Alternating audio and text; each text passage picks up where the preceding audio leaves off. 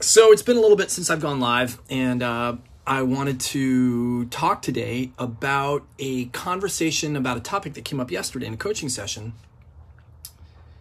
around change. And around change from a, a comfortable place to a place that was going to feel more restrictive.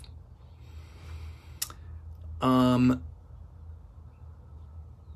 in fact, the conversation was about the the environment that that COVID had inadvertently created around a kind of a cush lifestyle, like a location that was cush that had a small number of of employees at this location, ground floor showers could go, come and go basically as he pleased, um, and you know, a couple miles from home like it was just like the ultimate location and and environment. And he just received word that that was going to change coming up in a couple months. And there was a lot of of um, pity self-pity going on. A lot of like lamenting. Like oh my gosh it's never going to be this good again.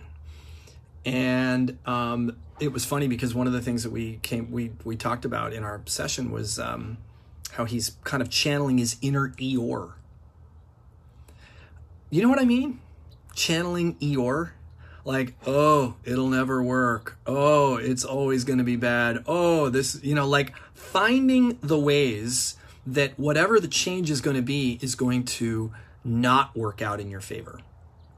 And you know, it reminded me of some of the changes going on right now for me in my life around my son being back in school. I've got about 35 minutes before I've got to leave the house and go pick him up from school and then take him to soccer practice. Now, prior to last year, that was a regular daily occurrence. There was no context for anything other than that. But over the course of the past year, that hasn't been around at all. There's been no taking him to school, no picking him up from school.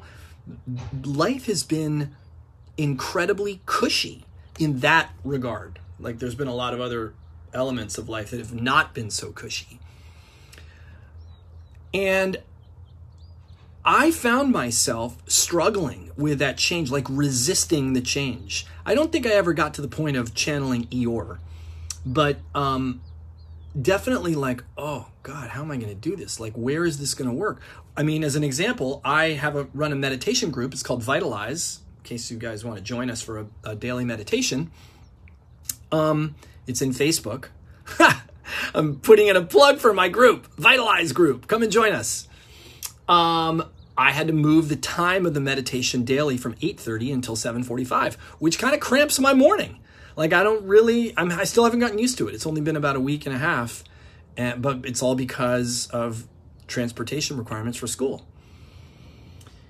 And really, the bigger context for this conversation, and the reason I'm recording this video about it, is how we have the option at, at, at, these crossroads in our life, and whether it's a really big crossroads or it's a really small crossroads, we have the option of of channeling our inner Eeyore having a pity party for ourselves, um, looking at it as a horrible, miserable, like this is going to be the worst thing that's ever happened to me, creating that, or creating something different. Now, creating something different doesn't necessarily mean you have to be overly optimistic and doesn't mean that you have to uh, only look at the bright side you can still lament some of the things that you're not you weren't you're not you're, you're not going to have as a result of these changes.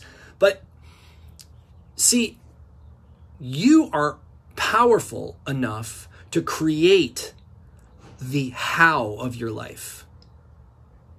Maybe not the what in your life but you're powerful enough to create the how. How are you going to be in the new version of your life? How what is your intention in being that way in the new part, the new version of your life. And when you get really connected with your power as a creator, I am dot dot dot. your power is limitless. It doesn't matter what you do, the way you're being will create your reality.